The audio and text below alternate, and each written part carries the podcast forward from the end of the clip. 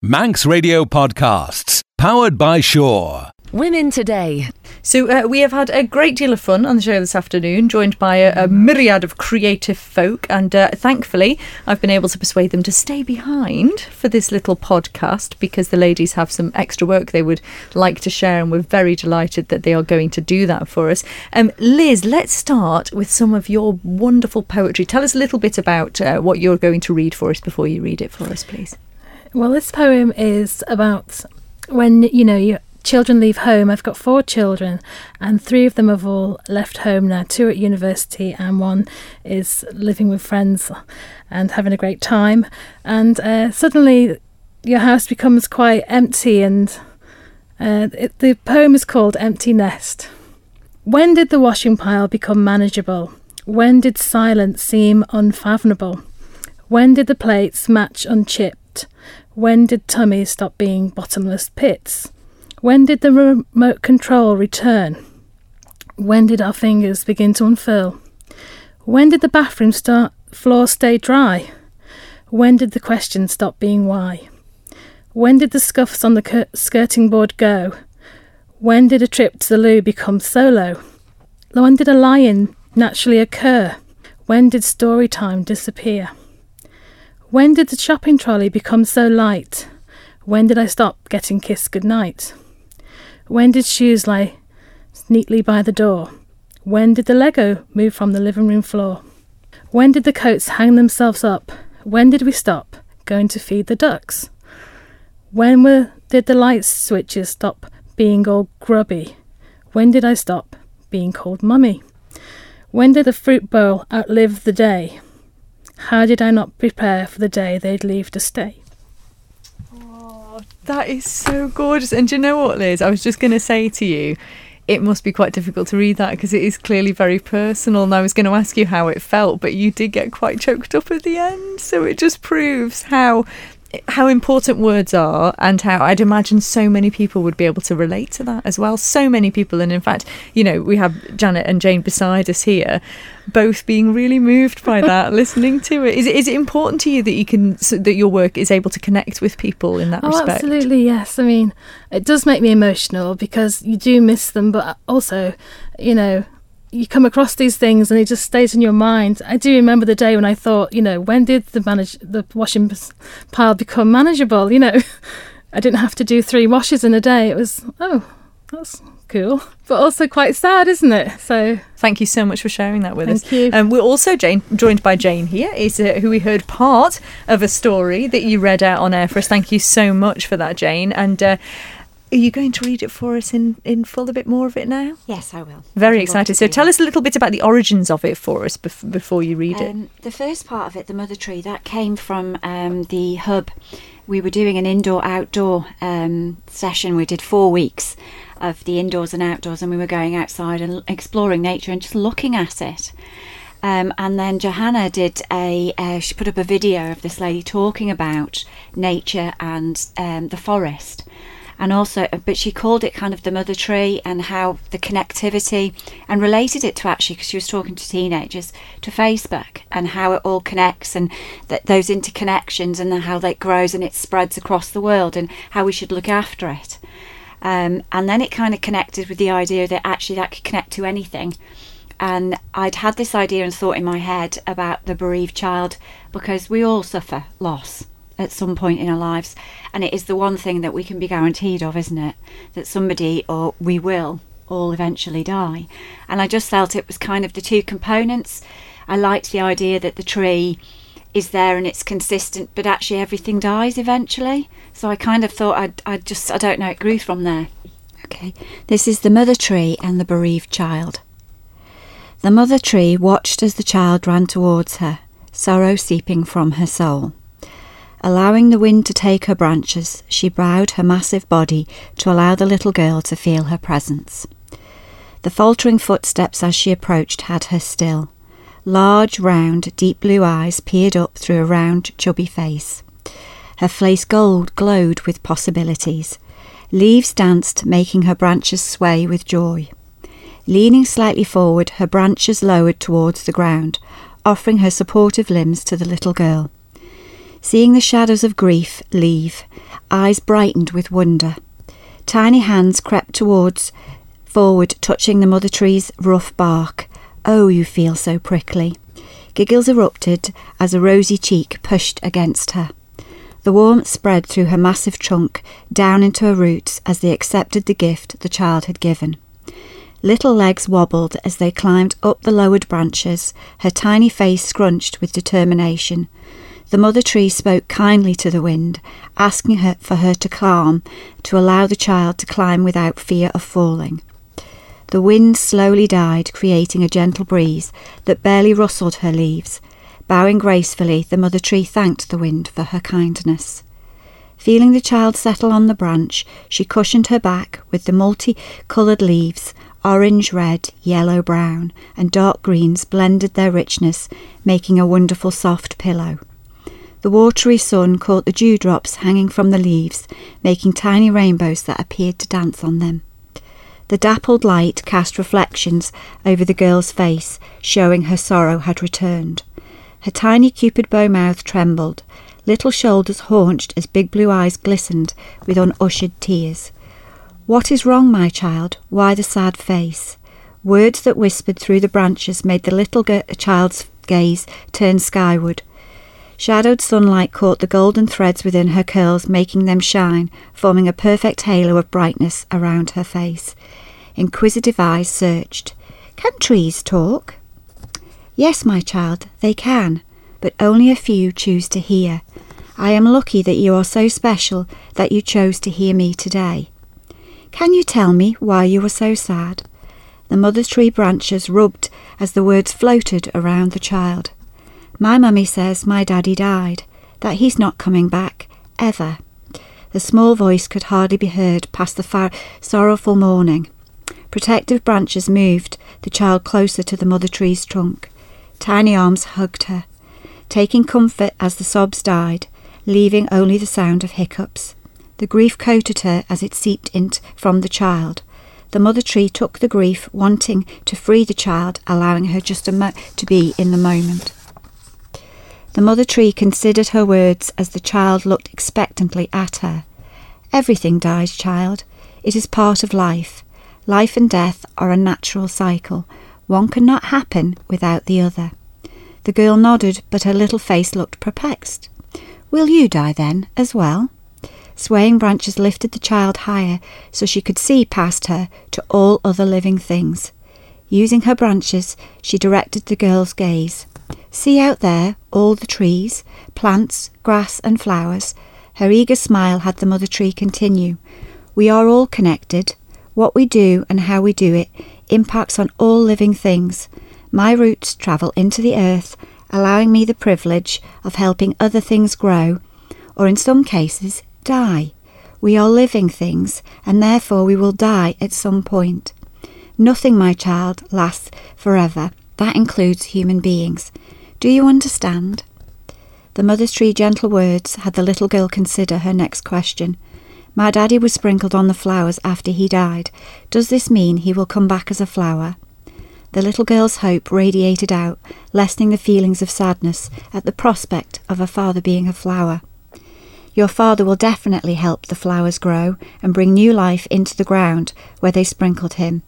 All life is a gift, so you must treasure all of it. We are all part of the fabric of the earth joined together. We all have the ability to nurture it. Tiny arms struggled to wrap around the mother's tree trunk, but she tried, holding as tight as she could. I'll look after you and your friends so that you can look after my daddy, and I'll know he's growing into something special, just like you. Wiggling her tiny bottom, the mother tree lowered her limbs, helping the child to the ground. Leaves crunched under her small feet as she bounced and danced off towards the house, turning back briefly to wave. The sorrow somehow seemed lighter as the child bowed her head, acknowledging the gift the mother tree had given so freely. Absolutely beautiful. It's so wonderful that it's just so there's something so very comforting about it. It's just it's a beautiful piece, really lovely. And you're saying that you, you've actually completed a book, which is is it, did you were you saying it's actually gone off to publishers or It, something? well, it's or- gone to a, it's gone to an editor because I'm going to self-publish on Amazon. Fantastic. Um, I've, I've I created a CreateSpace account there, so hopefully in the future, I would like it to be out this year. Fingers crossed. so, how can we keep on top of what you're doing then, work wise? Because I'm sure there's plenty of people who'd like to know. Well, I do have a Facebook page, uh, and it's it's JP Sale. So, um, because actually my surname, my original surname was J uh, was Sale, so I've gone back to that, but I've kept my JP, which is Jane Payton, because I wanted it to be me still. So I actually have created a page. So I am on Facebook, uh, Twitter, and on Instagram. So you can follow me and Fantastic. keep up to date that way if you were interested. If someone had told you this time two years ago that you would have gotten this far with your writing, what would you have said to them? I would have laughed hysterically. It was it was a pipe dream. It was something that was always there, but I, work became. I don't know. Everybody gets so sucked in, don't they? When you when you have a job and and it became like an oh, it was just so much that I didn't have time for anything else. That it took over my life, and I, until I actually stopped and thought about it um, and made the decision to make changes and actually do something that gave me a real lift. Um, it, it, I wouldn't, I wouldn't have believed you. I would have thought I would still be where I was.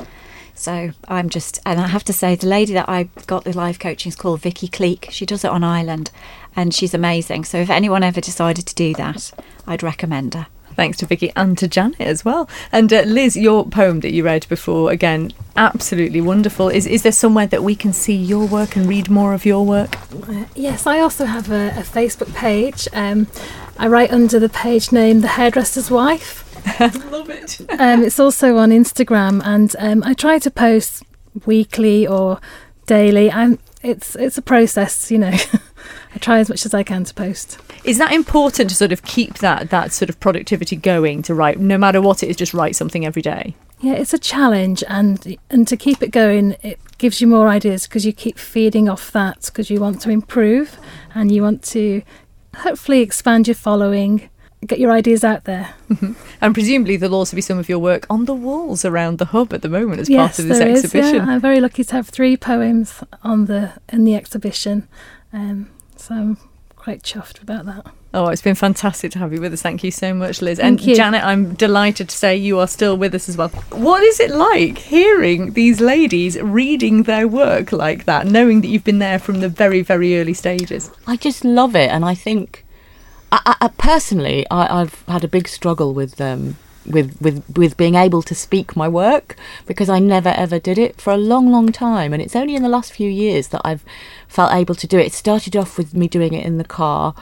And then, and then, you know, eventually I was able to stand up and do it in public. So I think I know the challenge, and it's a huge challenge. And I know that Liz has found that as well. And Jane, you know, they were both nervous last night and they read so beautifully, and today as well. So it's just, it's just absolutely lovely to hear and um, just to be part of it because, like I said before, we we kind of support and we inspire each other. And I don't think I'd write as much as I do if it wasn't for the group sessions because you know we all write together in those sessions. I write along with the the group while keeping one eye out, but you know I do write as well, which is lovely. So it it's fantastic, yeah. And it is all it all seems to have this sort of theme of connecting, really, doesn't it? Because it's not just about sort of the group together, but what your words are connecting with people who are either reading or hearing them as well. So it's sort of that connection between people, which is really important, isn't it? I think that's as important as the creative side of it and the kind of self expression. And I think um, one of the biggest things is it gives people a chance to be heard if they want to be heard, you know?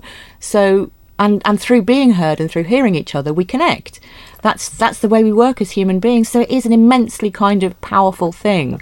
And and I'm I'm really interested in the idea of listening and active listening. Um, because I was somebody who never really used to listen very well at all, and I've learned, I hope, to listen better.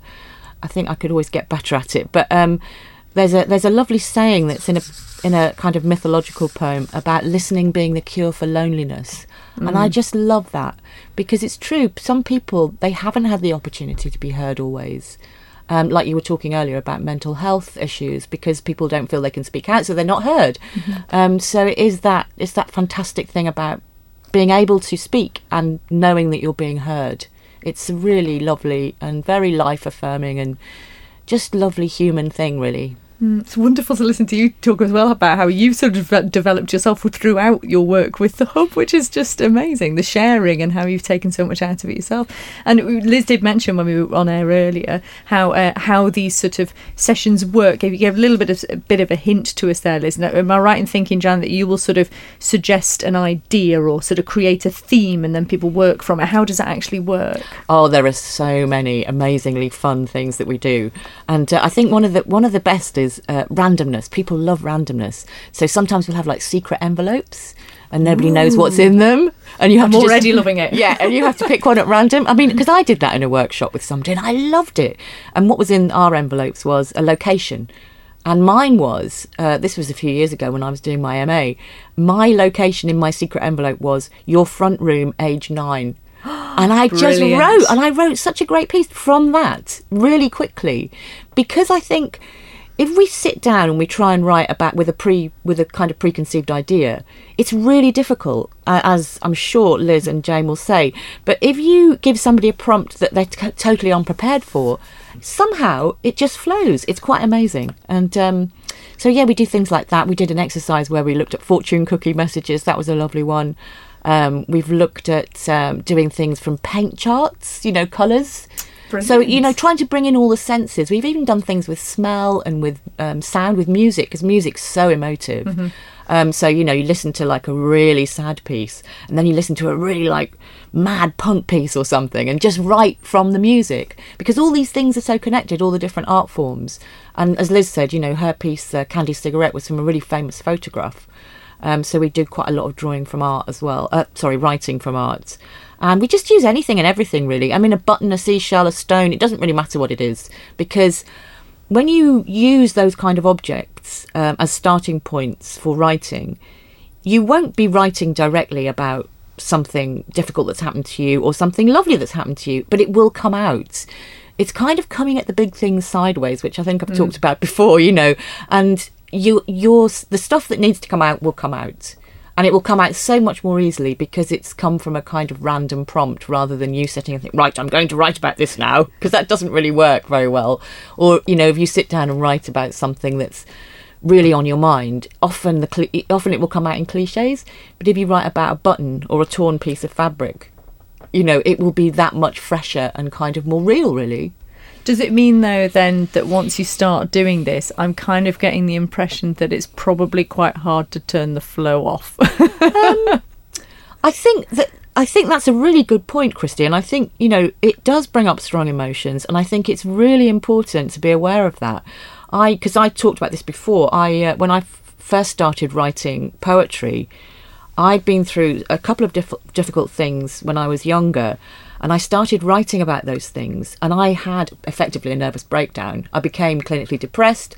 I was suicidal, so I know all too, you know, too clearly the kind of danger of. Um, or the, the the danger that can be there if you don't have the support that you know around you and this is why the group is so important and having somebody who who's kind of trained and understands those kind of boundaries because yes if you open up something really difficult like a trauma for instance that can be it can cause more trauma so we have to be aware of that and i went to a, a conference back in july in bristol which was all about it was lapidus it was words for well-being and the woman who gave the keynote address was saying, you know, always assume that trauma is in the room when you're running a workshop because something like one in four people uh, have experienced trauma. And I thought, wow.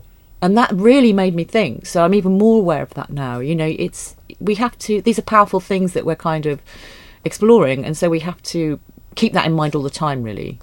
And uh, that, we sort of reflect that in the way that so it, the, the way I would put together a session kind of reflects that I guess we wouldn't go too deeply into anything and we always make sure that we end with something that's um, that's kind of maybe a bit uplifting or supportive so that people go away feeling supported. You know it's really important and that everybody has had a chance to um, to share stuff. And if anybody needs to talk afterwards that's fine as well. So Yeah. Very important. And, and speaking of the group itself, there were some members that unfortunately we did have to say we can't fit everyone in today. But I believe you have with you some work by one of the ladies that was going to join us, and you're going to read it for us. Give us a little bit of the background of this before you read it, Janet.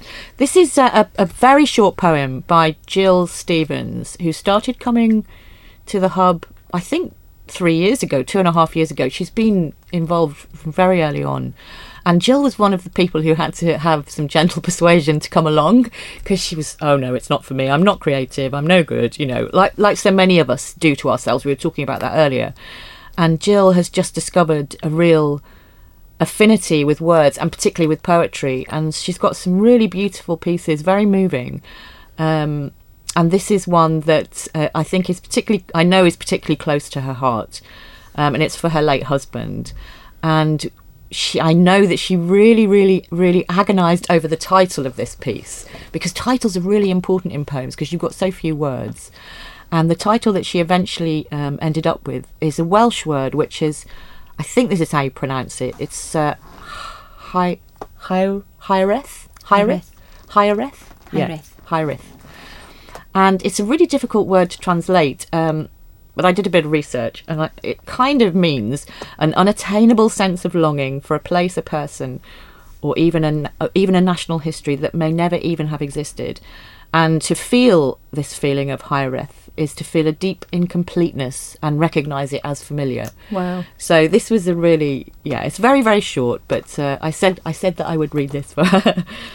so, I miss you. You would have loved it here, in the cool quiet of the morning, melting mists and silver seas, haughty hills and plains of purple, feed my soul but not my heart. You would have loved it here. I miss you. Oh my word. It just shows how just a few words when they're perfectly crafted like that, that's and from the heart, absolutely beautiful. Um, ladies, thank you so much for being with us this afternoon. It's been an absolute joy to have you and we're so privileged that you shared your work with us. Thank you for being here. And Janet, just remind people um, how they can uh, they can come along to see this exhibition of many more pieces of work which are all around the walls of the hub right now, aren't they? Yes, it is a cornucopia. Big word Great of word. um, uh, yeah, I love that word of um, of art and writing that's being produced by people who come to the hub. There's some amazing visual pieces, really beautiful, and um, lots of beautiful writing as well. And so that's going to be up for about two months, up until Christmas, really. And the hub is open every day, so you can just come along every day between ten and five.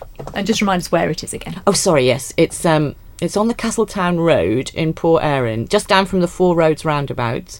Um, it's the old Southlands building, and there's plenty of parking out front. Excellent. Thank you so much again, ladies. And uh, no doubt we will have you back on a show when you're all published. Women today. Don't sit in the slow lane. Join the fast lane right now with Sure's all new Superfast Plus broadband. Enjoy more bandwidth, amazing speeds, and the best value on the island from just £23.95 per month. So don't be left behind. Get a piece of the high speed action with Superfast Plus broadband from Sure. For details, visit our stores in Douglas, Ramsey, and Port Erin or click sure.com. Love being Sure. Terms and conditions apply.